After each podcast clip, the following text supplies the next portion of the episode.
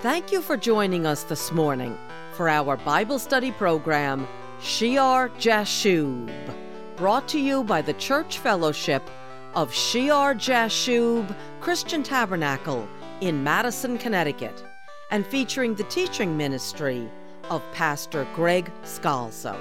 Hi, I'm Patty Scalzo, and today we will be concluding a sermon in my husband's series on heavenly authority. Pastor Greg has been clarifying the often confusing role of finances and money in ministry, emphasizing the proper attitude and responsibility required of God's people giving to His work, and the proper attitude and responsibility of those in positions of authority performing the work. Pastor has shown from Scriptures that the Lord's worker is worthy of his food and wages, and the Lord has commanded that those who preach the gospel should live from the gospel. Yet Paul laid aside these privileges so that it was clear to all that he was not abusing his authority. And Pastor discussed the heart attitude Jesus wanted of all his servants when he told them, Freely you have received, freely give.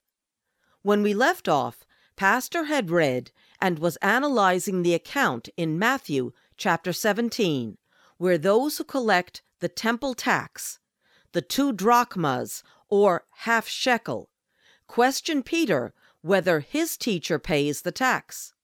Pastor Greg went back into the Old Testament to show that the half shekel was instituted by God and was used to support the temple worship. And yet, there was no appreciation by these temple officials of what Jesus, Peter, and the other apostles had given up in order to do God's will as sons of the kingdom. Let's rejoin Pastor Greg as he applies the Lord's words here in Matthew 17 to the church and underscores the heart and Holy Spirit passion to freely give, both on the part of mature believers supporting the Lord's work and those in ministry and authority doing the work.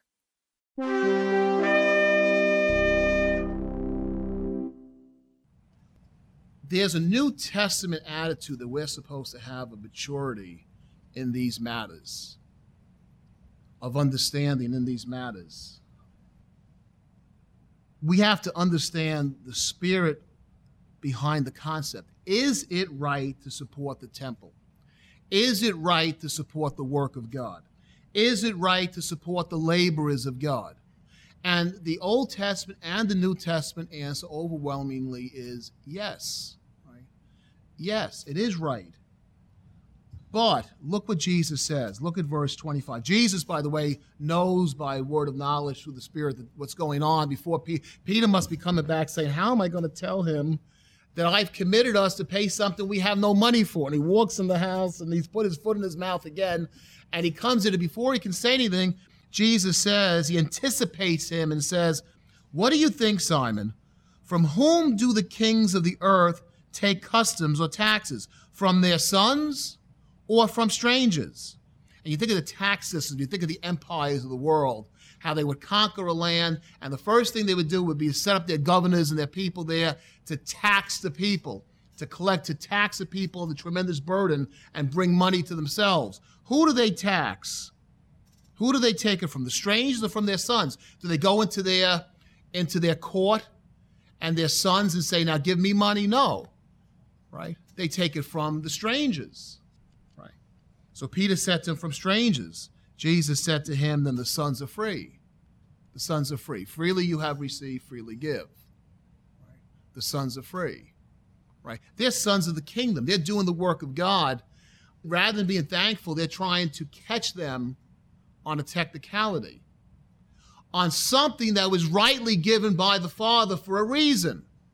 To understand the obligation everyone has, rich and poor, to do the work of God to give to the work of God. But they're not using it. They're not concerned that, gee, we're going to be short a couple of half shekels and we won't be able to buy incense the next month because this man and his disciples haven't paid it. They're looking to catch Jesus and his disciples who have given up everything. What is their tithing percentage? What is their giving to the temple percentage? It's like 100%, right? It's not a half shekel. They're looking to trap him and rule over him.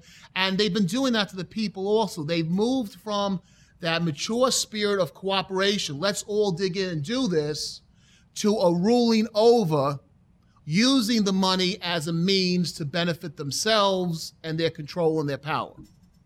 And it's very easy to take the same concept that's right.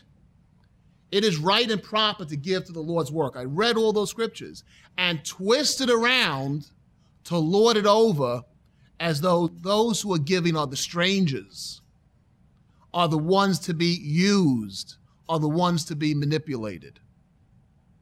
And that's a danger. The heart's attitude of every church, every church leadership, every minister should be freely receive, freely give. Like Paul, right? He has the right and the privilege, but he lays it aside. Now, Paul didn't have a family. You know Paul was a lot freer. He didn't have a wife than the, the other apostles, the other disciples. But would it make any difference to them either? If you got Peter, would it make any difference what he received, whether he was going to tell you the gospel of Jesus Christ? Was the gospel of Jesus Christ for sale? No. So, on one hand, you have the practicality and the heart's desire of every believer what it should be. And on the other side, you have the attitude of those ministering or those under the offices, what their attitude should be freely received, freely give.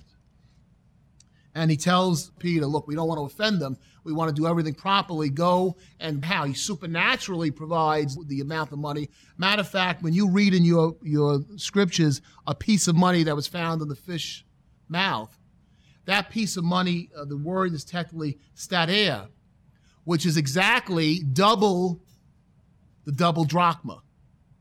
Right? It's exactly the exact amount needed. A double drachma for Jesus and a double drachma for Peter. And that's what he finds miraculously in the fish's mouth to fulfill all righteousness, not to offend, to do everything properly. Okay. But there is a wrong attitude that can creep into the church where you have ministers, ministries lording it over like Gentile kings in the area of money. So you need you need the right attitude in the hearts of believers of all believers to support the work of God as much as possible, to sacrifice and do that which is right and proper. And if you're a born again Christian, it's automatic, right? No one has to tell you it's automatic. You want to. You should want to. And there needs to be the heart's desire on the part of the church and the leadership freely received, freely give. It's right to do it no matter what happens. It is the proper and right thing to do. Try to shut us up we want to shout it from the housetops. If you have those attitudes working together, are you going to have any problems in a church when it comes to money or finances or the ministries? No. When you have either side missing, then you have the problems. You have all the things, we all know the stories we could talk about. One last scripture uh, in Jude. Remember one time I said, if you want to see when we're studying wrong attitudes, wrong motives, uh, in, um, in leadership. I said, read the letter of Jude. It's very short and it, and it gives a lot of detail. I'm just going to read a couple of sections of it. And you can see the thieves who come into the church, who use the faith, who use the believers for their own selfish purpose. In Jude, it's all chapter 1. In Jude 1, verse 4, he says, For certain men have crept in unnoticed, who long ago were marked out for this condemnation, ungodly men who turn the grace of our God into lewdness and deny the only Lord God and our Lord Jesus Christ. And part of the reason they allow for so much sin is if they speak against it, they're going to lose people. And they don't want to lose people because you lose the people, you lose the money, right? You go down, look at this in verse 10. But these speak evil of whatever they do not know, or whatever they know naturally like brute beasts in these things they corrupt themselves. Woe to them, for they have gone in the way of Cain, have run greedily in the era of Balaam for what? Profit, and perished in the rebellion of Korah. These are spots in your love feasts while they feast with you without fear, serving only themselves. They are clouds. They are clouds without water, carried about by the winds, late autumn trees without fruit, twice dead, pulled up by the roots, raging waves of the sea, foaming up their own shame, wandering stars for whom is reserved the blackness, the blackness of darkness forever. What words? He says, uh, these in verse 19 are sensual persons, sensual, fleshly, worldly persons who cause divisions not having the Spirit. But then he talks about the good news. But you, beloved, building yourselves up, verse 20, in your most holy faith, praying in the Holy Spirit, keeping yourselves in the love of God, looking for the mercy of our Lord Jesus Christ unto eternal life. And on some have compassion, making distinction. You're going to find yourself in a position sometimes that you have to make a distinction. And you'll have a little different reading if you have the NIV. And I'm not going to go into the textual differences at this point have compassion, making a distinction, but others say with fear. Don't show the mercy right away, show the fear of God, pulling them out of the fire, hating even the garment defiled by the flesh. You're going to have to make a distinction in maturity of how you show your mercy and how you preach the righteousness of God that they might fear the Lord God and show hate even for the garments of the flesh.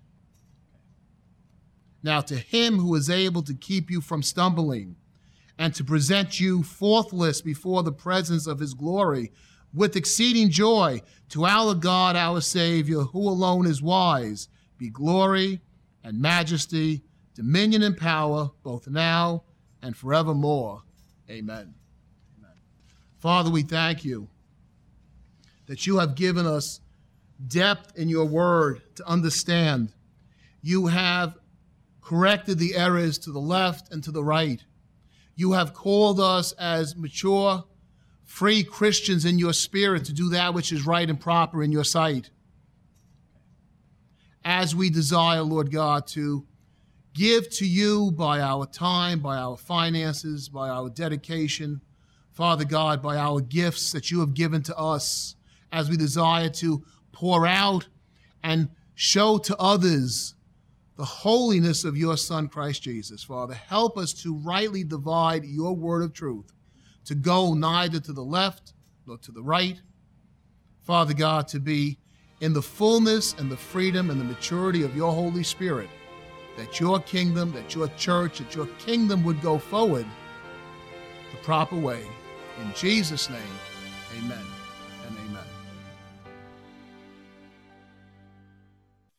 On our website at shearjashub.org, you will find information about our church, a library of radio programs, and a link to our 10:30 a.m. Sunday live stream on YouTube. You can then watch these live streams 24/7 on YouTube, rumble.com, or the website itself, and the website again is shearjashub.org.